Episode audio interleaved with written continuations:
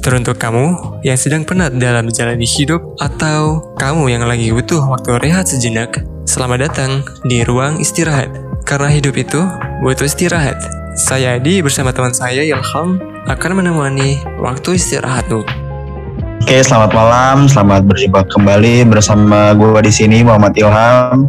Seperti biasa kita berada di ruang istirahat. Oke, jadi uh, gue juga ditemanin sama partner gue. Siapa tuh di ujung sana? Halo semuanya, di sini gue Adi Ahmad. Nah, di sini kita kedatangan narasumber baru nih. Waduh, kayaknya dari suaranya nih kayaknya ba, uh, cowok nih guys kita kayaknya baru ngundang oh, iya. ngundang narasumber cowok nih waduh btw ya first fact aja gitu. First time, first time cowok jadi ya? iya. Ada siapa tuh di ujung sana? Boleh perkenalkan diri. Oke okay, perkenalkan uh, saya Muhammad Habib Sidiki kalau mau kepoin saya uh, bisa di IG uh, asli. Apa tuh apa tuh? Boleh tuh boleh tuh. Promosi dikit-dikit boleh sih sebenarnya. Apa tuh apa tuh? IG-nya apa tuh? oh iya sih. Nambahin teman kan? Iya. itu kan bagus gitu. Relasi relasi. Iya sih. Banyak relasi kan ya nambah jangkauan lah istilahnya kan Iya. Kalau macam nambah nambah teman gitu berarti kayak tambah wawas tambah apa ya jangkauan kita gitu kan iya, untuk melihat dunia yang mungkin lebih luas lagi gitu. Iya, seperti kita kan ini Adi dari wilayah wilayah timur ya Adi, saya wilayah tengah. Tapi saya lagi di barat sih. Oh iya lagi di barat. Maklum orang sibuk lah Adi ini mah. Kalau eh lu di mana sih Bib kota? Oh iya ini BTW saya di kota Lombok. Wis kota Lombok. Dulu Hampir lah. Pengen gue ke sana tahu sumpah. Oh Lombok ya. Ya sih kota wisata banget ya. Hmm, di tengah berarti ya. Berarti Indonesia ini, tengah. Berarti nonton Mandalika kemarin. Oh iya, nonton Mandalika, hmm, nonton nonton MotoGP kok nonton iya. nonton MotoGP enggak nih kemarin? Kayaknya Nah, kalau nonton realnya sih enggak sih, tapi sebagai penikmat MotoGP ya lewat TV aja soalnya rame banget tuh. Hmm. Sampai-sampai kita sebagai warga lokal nggak bisa masuk ke sana aksesnya. Hmm. Oh, gitu ya? Karena nggak beli tiket kan? Ya, karena yang bisa masuk ke daerah tersebut yang orang-orang beli tiket. oh, tapi berarti uh, banyak liatin bule-bule gitu kan? Uh, emang dari dulu sih ya bule banget. Iya sih emang sih dari dulu sih. Cuma berarti kayak lebih banyak gitu aja kan? Kayak uh, dari luar gitu atau biasa aja gitu untuk yang kemarin itu sih lebih kebanyakan dari lokal sih oh, oke okay. antusiasnya berarti ya, lebih antusiasnya masih di lokal hmm, oke okay. jadi kita cukupkan dari pembahasan kita tentang MotoGP ya jadi kita lebih masuk ke topik kita malam ini apa nih kalau boleh diangkat yang pengen kita angkat apa nih di topik kita hari ini? Kayak lebih ke masalah ini sih, masalah sehari-hari kita gitu. Kayak ke, kalian pernah gak sih kayak kita udah berekspektasi tinggi pada sesuatu tiba-tiba terpatahkan sama real realistisnya. Hmm, kayak itu kita kayak sering, udah sering banget gak sih terjadi kayak gitu kayak lu berharap kayak gini eh ternyata nggak nggak kesampaian gitu. Iya sering sih, banget kayak, sih. Sering banget. Kayak kita udah nyiapin halnya ini udah udah baik ini udah memang matang udah matang nih. Tapi pas realitanya jadi ya nggak sesuai dengan Ekspektasi. harapan yang kita ya yang sudah kita ekspektasikan harapan yang udah kita ekspektasikan gitu. Harapannya kita wah ini maksimal tapi ya cuma gini doang. Ya, eh kalau iya, yang kita dapatkan ya paling yang sedih ada kecewa ada. Tapi ya namanya juga kehidupan ya. Iya kehidupan ya. Jadi campur aduk kan ya Iya. Jadi kita bisa kita bisa namakan ini sebagai apa nih? Ke keadaan kayak gini nih kita bisa namain sebagai apa nih? Uh, ini, kalau ini di kalau pernah lihat cuitan di uh, uh, storynya Pesta Bersari mungkin pernah dengerin istilah stoa gitu ya. Oh, kayak pernah dengar hmm. apa tuh? Stoikisme lah istilahnya kalau kasarannya. Oke. Okay. Oke, okay, jadi filosofi ya, stoicis stoikisme ya. Stoikis. Emang stoikisme tuh apa sih? Kalau dari perspektifnya lu, Habib? Uh, kalau kita mengambil secara sejarah ya, kalau stoikisme kan itu uh, kita ngambil secara sejarah dulu ya sebelum kita mendes mendeskripsikannya secara pribadi gitu. Nah, nah iya, seperti iya. yang kita ketahui ya, stoikisme ini uh, familiar pada di zamannya Romawi kuno. Nah, ditemukan hmm. oleh seorang filsuf uh, Yunani dan dikembangkan oleh beberapa filsuf uh, yang lainnya seperti Marcus Aurelius, Epictetus. Itu uh, dikembangkan selama ratusan tahun. Nah, pola po, uh, pola pikir stoikisme ini populer di kalangan Buddha maupun aristokrat. aristokrat. Nah, jadinya kayak uh, seperti yang kita tahu ya, zaman-zaman dulu itu masih keras dengan zaman perbudakan dan lain sebagainya uh. gitu ya. Jadinya kayak mereka pasrah banget sama kehidupan yang lebih kasta kita katakan tahta tertinggi gitu ya. Hmm, kehidupannya ada kasta. Nah mereka gitu. menganggap iya kan masih zaman berkasta-kasta bertahta-tahta yang kayak ada yang diperbudak, ada yang menjadi raja kayak gitu zaman-zaman dulu ya. Hmm, hmm, hmm. Nah pada zaman itu mereka menganggap uh, filosofi ini sangat berguna bagi mereka. Bagaimana cara untuk hidup tetap tenang, terutama ketika menghadapi suatu uh, situasi sulit tak terduga. Nah, jadinya kalau kita ambil secara garis besar bahwa uh, stoikisme ini um, sebenarnya kalau kita dalam uh, bandingkan dengan uh, kembali ke agama, ke agama kita pernah uh, dengar istilah tawakal. Yang di mana kita hmm. kan, iya kan? Benar kan? Iya iya benar. di mana kalau kita tawakal itu kita mempercayai diri kita kepada Tuhan apa pun yang terjadi kita terima aja kayak gitu. Kasarannya kita itu menerima apa yang jadinya hidup kita itu menjadi lebih damai ketika kita sudah menerima keadaan apa pun gitu. Mau baik mau sedih mm -hmm. mau uh, senang itu intinya kita terima aja gitu.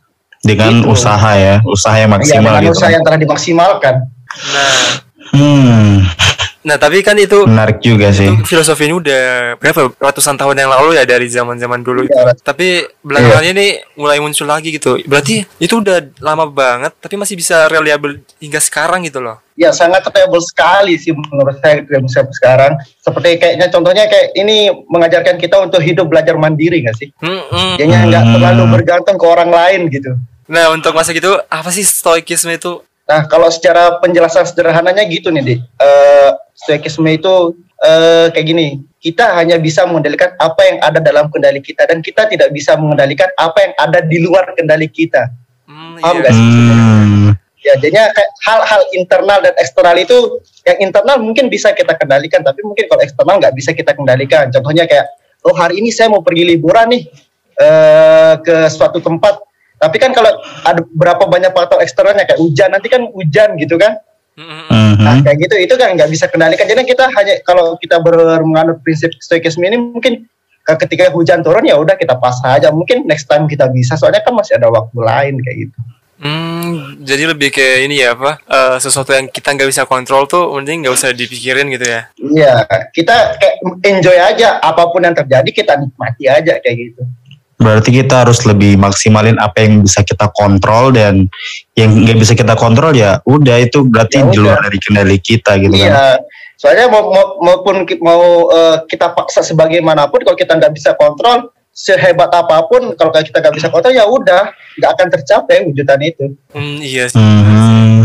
Berarti uh, uh, berarti ini tuh baik banget ya buat uh, banyak orang jika dia menerapkannya di kehidupannya gitu ya. Pasti ada lah dampak Pasti baiknya. Ya. ya, seperti kalau menurut saya kalau uh, orang-orang yang menganut ajaran kaum Stoa lah kita katakan Stoa uh, ini kan uh. yang pertama itu lima manfaatnya itu sebenarnya banyak banget tapi yang sini saya deskripsikan mungkin ada lima ya. Yang pertama pertama itu menimbulkan kesiagaan terhadap kemungkinan terburuk. Nah, yang yang di mana hmm. maksudnya kan uh, seperti yang tadi saya jelaskan tadi itu kan uh, kita udah berencana nih. Misalkan seperti contohnya nih uh, di kalangan-kalangan orang. Apalagi kalau main orang main game nih saya mau naikin rank saya nih ke epic misalkan tapi kan nanti banyak banyak banget uh, halangan eksternal oh, kayak go feeder gitu kan dan lain sebagainya. Oh, ketika pengen naik rank itu banyak banget tuh kendalanya. Iya. ya kan eksternalnya itu kan kan main game itu contohnya sekarang gambar mungkin zaman anak sekarang itu game itu udah lumrah banget apalagi kayak game Mobile Legend, PUBG gitu ya. kan gamenya itu dalam bentuk tim match. Iya, iya. Nah, jadinya kan kita mau naik tapi tim kita ngepit, maksudnya ngepit itu kayak kita tidak tidak di beban gitu ya? beban gitu ya. Nah kayak gitu. Nah kedua eh, manfaat yang kita bisa ambil dari ajar, eh, ajaran stoa ini yang kedua mengurangi penderitaan yang sudah terjadi. Jadi kita bisa ya udah kalau apa pun nah seperti tadi udah kesel banget kan nggak bisa naik rank contohnya itu kita ya udah kita terima aja gitu.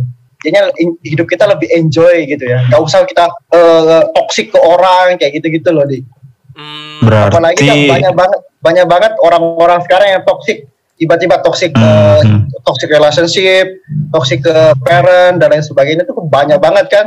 Tapi dengan ajaran stoa ini itu bisa menerima apa pun yang terjadi gitu.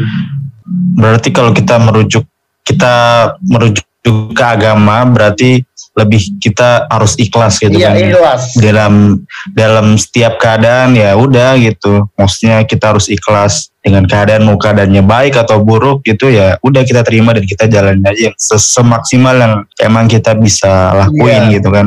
Nah, selanjutnya Tapi Ya. ya. ya lanjut lanjut gimana gimana? Nah untuk yang ketiga itu menimbulkan rasa syukur benar banget gak sih kalau kita udah menerima keadaan, udah bisa berdamai dengan keadaan dan menerima apa pun yang diberikan baik itu cobaan dan lain sebagainya pasti kita apa pun pasti rasa syukur itu akan menyampiri kita gak sih?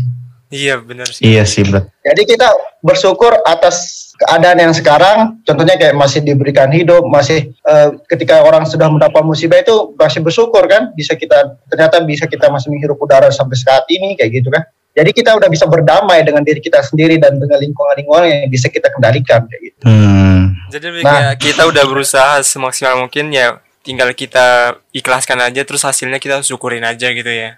Iya, iya kayak gitu. Nah, yang selanjutnya Tapi oh ya gitu. Oh, lanjut lanjut saya lanjut. lanjut. selesaikan dulu yang yang lima. Ah, iya iya oke oke oke oke oke kan lanjut ada lanjut. lima nih. Saya sebut lima. Oh ada oh iya benar. Ya. Oke oke oke oke lanjut lanjut. Yang itu menik- meningkatkan kenikmatan hal-hal dalam hal-hal positif. Jadinya kita adalah kalau udah mengikuti ajaran stoa ini berarti hal-hal negatif itu udah kita buang gak sih? Hmm, berarti kita buang Hmm. kayak apa sih zat-zat negatif dari kita gitu. Iya, zat-zat negatif kita itu dituntut untuk mulai berpikir positif gitu. Nah, yang Aura selanjutnya, positifnya keluar banget tuh. iya pastilah kayak gitu ya. Kayak positif vibes lah kalau kita kasih Ah. kalau bahasa zaman sekarang gitu ya. Positive vibes. Ah Ya, positive vibes. ya. Yang selanjutnya itu yang terakhir nih ya, mengurangi penyesalan dalam hidup. Ya, apalagi kan zaman-zaman sekarang nih banyak banget orang-orang yang kayak zaman-zaman masih umuran kita nih, nih Ah, yang transisi dari zaman eh, zaman apa namanya ya? Dari masa inilah, masa muda ke mau transisi ke masa dewasa Oh. gitu ya. Oke Nah, oke itu oke kan oke. Sering banget kita overthink pada diri kita sendiri ya. Ah iya sih. Iya. Baik belum Kebanyakan- secara Kebanyakan kayak gitu sih. Iya, baik mapan dalam segi eh, finansial dan lain sebagainya, tapi dengan mengikuti ajaran stoa ini kayak, kayaknya kita bisa mengurangi penyesalan dalam hidup kita. Jadi kita menerima apa adanya. Intinya kita udah berusaha gitu. Iya sih, iya sih. Yang penting usaha dulu ya. Ya. Apalagi cocok. Oh, berarti ini cocok banget nih buat kita yang kayak ibaratnya umur 20-an gitu ya. Umur 20-an yang Ya, cocok banget lah zaman-zaman overthink lah kita. kayak punya masalah Oke. di pikiran beban cocok banget nih kayaknya nih untuk Cocok nih. menerapkan stoa ini ya Apalagi nih mahasiswa akhir. mahasiswa akhir nah Hmm itu paling penting sih. Karena kebanyakan mahasiswa akhir kayaknya overthinkingnya Tinggi ya. biarpun biarpun emang mungkin dia udah usaha sih tapi mungkin overthinkingnya lebih besar mungkin kayak hmm, kayak takut aja gitu takut ada yang miss gimana ya aduh Padahal dia udah usaha ngapain? gitu. habis lulus nih Iya, ngapain? betul. atau misalnya jangan jangan lulus dulu deh kalau misalnya dia ujian ujian tapi dia udah udah belajar nih tapi kayak pertanyaan yang udah dia pelajari itu nggak keluar malah yang pertanyaan yang dia nggak belajar itu yang keluar gitu. Kan kadang waduh gila sih. Relate kadang sering overthink- banget terjadi ya. overthinkingnya kayak gitu sih kalau kalau eh, ujian ya kalau kayak gitu sih. Kebanyakannya kalau mahasiswa kayak gitu takutnya ya. Oh iya apalagi yang UTS besok tuh. Iya, biasa tes. Siapa yang mau tes nih? Tadi masih udah waduh siapa nih? Adik-adik kita nih UN nih UN nih. Oh. dating dating nah gimana? Eh terus tapi tadi tadi itu tentang dampak ya. Itu tadi dampak, Dampak baiknya baik. berarti dampak baik. Berarti kalau ada dampak baik berarti kan ada dampak buruk nih. Eh, dampak buruknya apa aja sih kalau menurut lo Kalau menurut gue sih, kalau bisa kita katakan kan ajaran Komsto ini kasarannya seperti yang dijelaskan tadi ya, itu untuk berdamai dengan diri kita sendiri, berdamai dengan lingkungan sendiri. Jadi menurut saya sih, menurut saya ya, tapi nggak tahu sih menurut orang lain. ya Kalau ini kita beropini Hmm. nih Saya dari- nih ya, beropini, beropini ya. aja beropini aja gitu Nah, kalau menurut saya sih dampak buruknya ini nggak ada sih. Mungkin orang-orang bisa mengatakan bahwa orang-orang yang mengikuti ajaran Stoa ini orang-orang yang nolep, wibu, Hmm. kasarannya banyak kan Hmm. orang. Ya karena Ya punya kehidupan gitu kan. Ya karena ajaran Stoa ini kan orang eh, mengajarkan orang untuk hidup mandiri dan bisa berdamai dengan sendiri dan tidak ber- eh, bergantung dengan orang lain kita katakan. Banyak sekali orang-orang yang nggak sadar diri orang sekarang kan udah numpang tapi nggak sadar diri. Nah cocok untuk orang-orang yang kayak kita kita ini mengikuti eh, kasarannya sebenarnya kita udah mengikuti ajaran ini, ajaran eh, stoikisme ini. Jadi menurut saya sih nggak ada dampak buruknya. Mungkin orang eh, dari dari sisi pen- eh, orang lain itu mungkin menganggapnya itu seperti itu tadi yang kayak orang-orang yang nolep yang nggak bisa ber- melakukan interaksi antara satu dengan orang lain kayak human sosial lah kita katakan itu Mhm. aja sih menurut saya sih Hmm, tapi kalau kalau dari gua ya, bener nggak sih Iya. kalau kalau dari orang yang mengerti stoikisme itu mereka kayak lebih kayak tanda kutip malas gitu, mageran gitu loh, kayak udahlah pasrahin aja lah, gitu gitulah, kayak lebih Oh. malas gitu. Hmm, jadi Eh, iya iya iya Sih. paham paham iya sih iya sih. iya iya sih karena emang mungkin menurut eh, lu di orang-orang yang stoa ini kayak udah berdamai di apa adanya jadinya lu mau ngapain pun gue nggak peduli gitu Oh lebih kayak Oh, jadi ada sikap ada sikap bodoh amat begitu ya. ya kasarnya lu lu gue gue gitu oh iya, your business is not my business gitu ya. Wes eh, bisnis ya. Bisnis kok bisnis ya. Oh berarti dia Eh, Eh, berarti ini dong kalau misalnya dia kayak gitu, berarti dia nggak punya rasa empati dong, empatinya kecil dong. ya empatinya mungkin kecil ya di karena emang kan berbaur ke orang lain itu sangat minim ya iya Berarti ini ya apa? Ke bad impact lah bad impact dari Oh, iya. Tadi dampaknya tuh mereka bisa ini dong berarti eh mageran, terus empatinya malah berkurang gitu ya.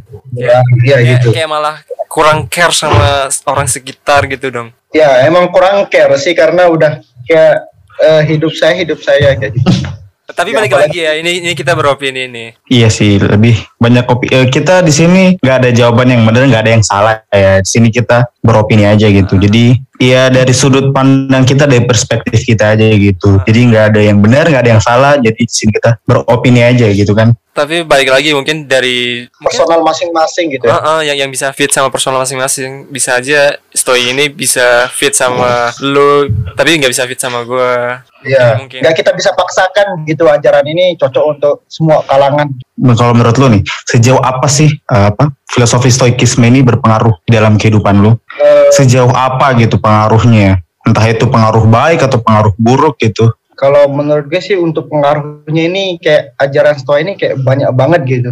Kayak eh, apa namanya? Hmm. Kalau Kan eh, salah satu tujuan penting stoikisme ini self mastery atau bisa katakan penguasaan diri gitu.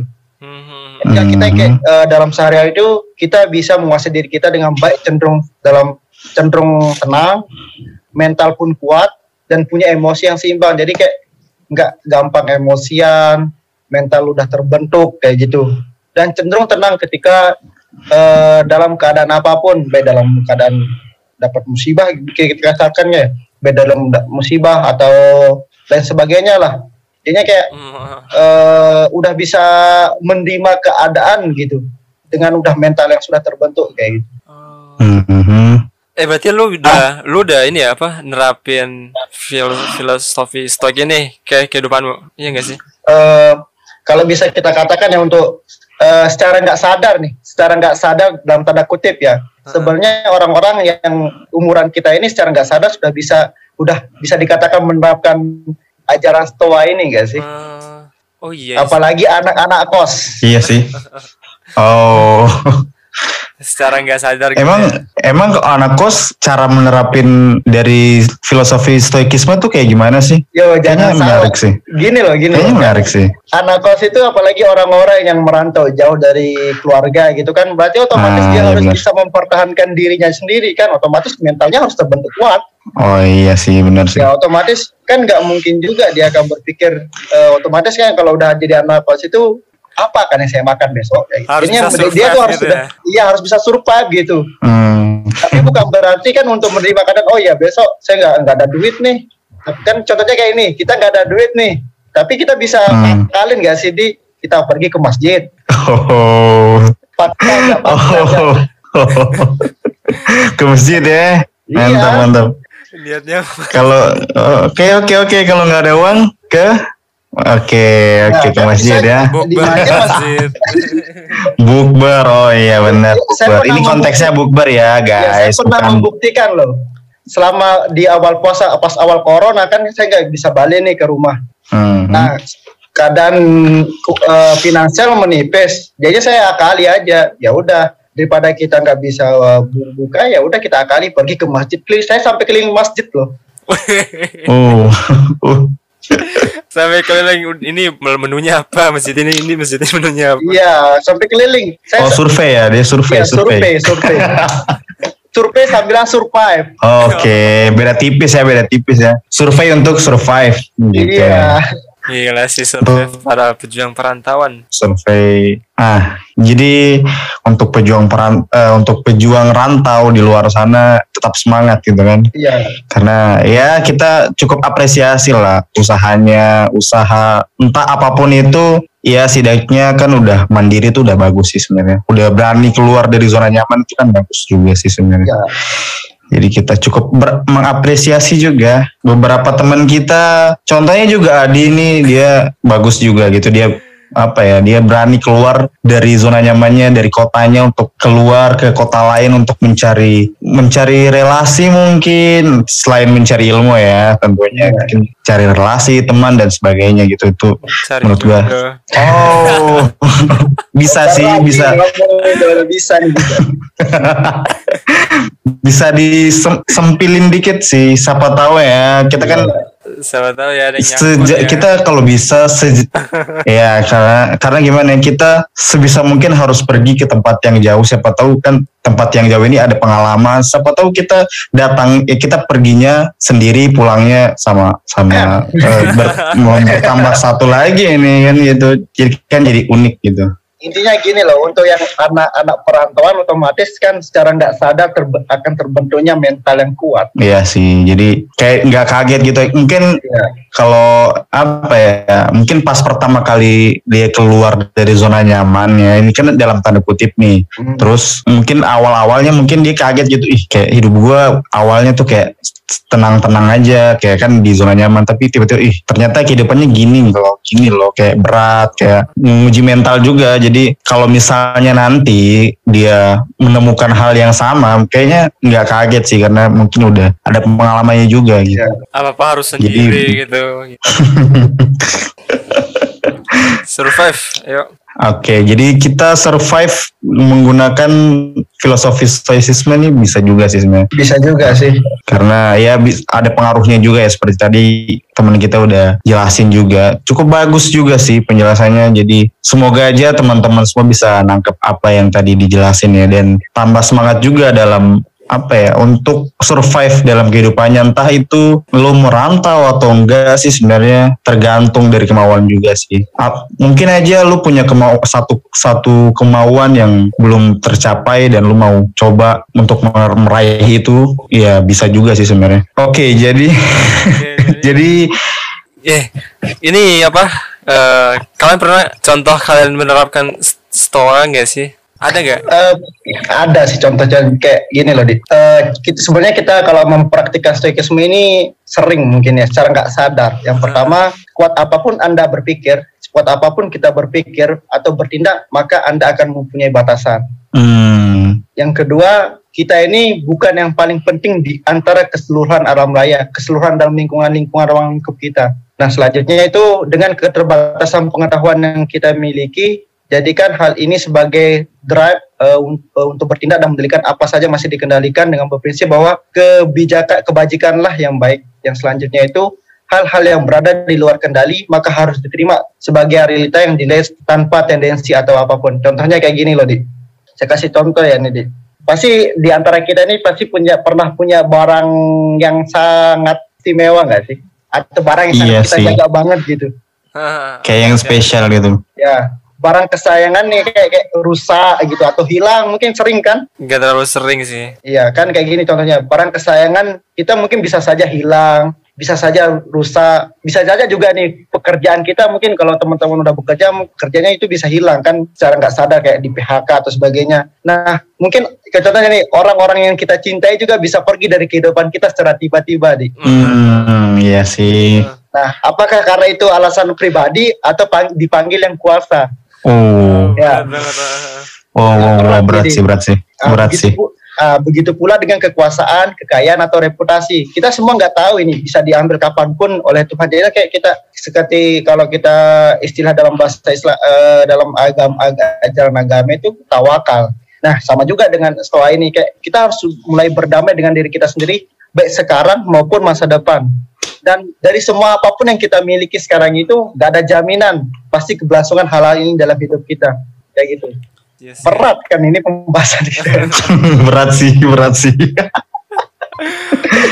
berat sih, berat sih. Nah, dengan hal ini sih emosi kita kan otomatis kayak menjadikan kadang emosi kita itu naik, turun, sedih, senang gitu kan labil gitu ya, Di. Iya. Nah, kita bisa menjadi manusia yang dingin dan manusia yang tidak peduli malah sebaliknya. Karena kita tahu bahwa apa yang kita miliki sekarang, orang-orang yang ada di kehidupan kita sekarang bisa hilang atau pergi kapan saja. Contohnya kayak orang orang orang yang contohnya nih pacaran di Ah, pacar lu itu bisa hilang kapan pun bisa katakan putus lu kapan pun yang dia mau kan kita nggak tahu dengan alasan apa pun apalagi banyak-banyak orang kasarnya itu di ghosting Nah, dengan hal ini pasti akan mendorong kita untuk semakin menghargai dan tidak menyia- menyia-nyiakan mereka dalam hidup kita selagi kita masih hidup gitu. Di. Hmm, Iya, iya. Emang berat sih. berat sih, Kalau- berat sih. Kalau ini gue nanya nih, di Ya. kalian ini ada nggak sih kayak kalian tuh udah kepengen banget nih ekspektasinya kalau tuh kalian bisa mencapai sesuatu ini nih target A ini, tapi ternyata kalian realitanya kalian nggak bisa nyapai. Ah, sering banget sih, Di. Nah coba dong ceritain dong. Contohnya apa tuh? Apa tuh? Contohnya kasarannya gini, kayak eh, pernah pas waktu saya masih SMA, Ah, target saya kan pengennya itu banyak banget nih untuk yang apalagi adik-adik kita yang sekarang mau masuk kampus ya. Pernah saya pengennya itu saya masuk UGM. oh, wow, Hmm, tinggi Masih kan sering. Saya mencoba untuk mendaftar ke UGM lewat SD, SNMPTN gagal. Ah, SBMPTN gagal. iya. Otomatis kan eh, harapan kita itu udah lewat mandiri pun juga gagal. Harap, Oh, otomatis kan udah nyoba kita- semua tuh ya? Iya, udah nyoba. Oh, jadi berarti nggak satu satu ini aja ya? Kayak misalnya SBM aja gitu. Jadi semua Ya, semuanya iya, dicoba semua, gitu. semua semua semua jalur di- kita coba. Sampai-sampai eh, ketika ditolak lewat tiga jalur tersebut otomatis kan kita kayak sedih banget gitu nggak sih? Yes. Iya sih. Sedangkan perjuangan kita untuk ngeraih itu untuk bisa lolos itu kayak udah banyak banget waktu yang kita korbankan. Semua be- sudah kita korbankan supaya bisa masuk sana tapi ya materi Usaha, kita- usaha, energi dan sebagainya. Iya. kan. tapi di eh, pas kita Waktu tes juga. itu gagal semua kan. Nah itu gimana perasaanmu? Itu Kecewa sih pasti. kecewa sih. Jujur aja ya, jujur aja. Pas waktu itu eh, setelah ditolak lagi itu saya masih mencoba di mencoba untuk daftar di kampus-kampus lain, menyambi kampus lain. Saya mencoba untuk daftar di delapan kampus yang ada di Indonesia dan semuanya ditolak. Wow, Tuh, wow banyak banget. gila sih. Gila, gila, gila. Sampai Iya. se-effort itu ya. Ya saya plot karena kayak jujur aja ya waktu itu jur, ya emang kalau mungkin kalau yang jurusan pendidikan mungkin saya banyak diterima tapi yang emang saya incar itu waktu itu TI teknik informatika Hmm. Hmm, Jadi nggak Iya, peduli sama yang lainnya gitu. Yang penting iya nggak peduli Harus dapat yang- pengennya masuk itu teknik gitu, teknik Ya, informatika ya. setelah eh, dengar pengumuman ditolak setelah tahu di semuanya ditolak saya waktu itu hancur gitu. ya hancur banget sih waktu itu kan saya sendirian di Jogja loh sendirian di Jogja waktu itu Oh, saya udah merantau ke Jogja terus ngekos sendirian saya nangis jadi jadinya waktu tengah malam sendirian nggak ada orang nggak ada orang tahu kalau saya nangis gitu. Terima kasih telah mendengarkan episode kali ini. Jangan lupa untuk follow akun Spotify kami, Ruang Istirahat, dan Instagram kami, ruangistirahat.id. Sekian untuk part episode kali ini. Stay tune untuk part episode selanjutnya. Bye.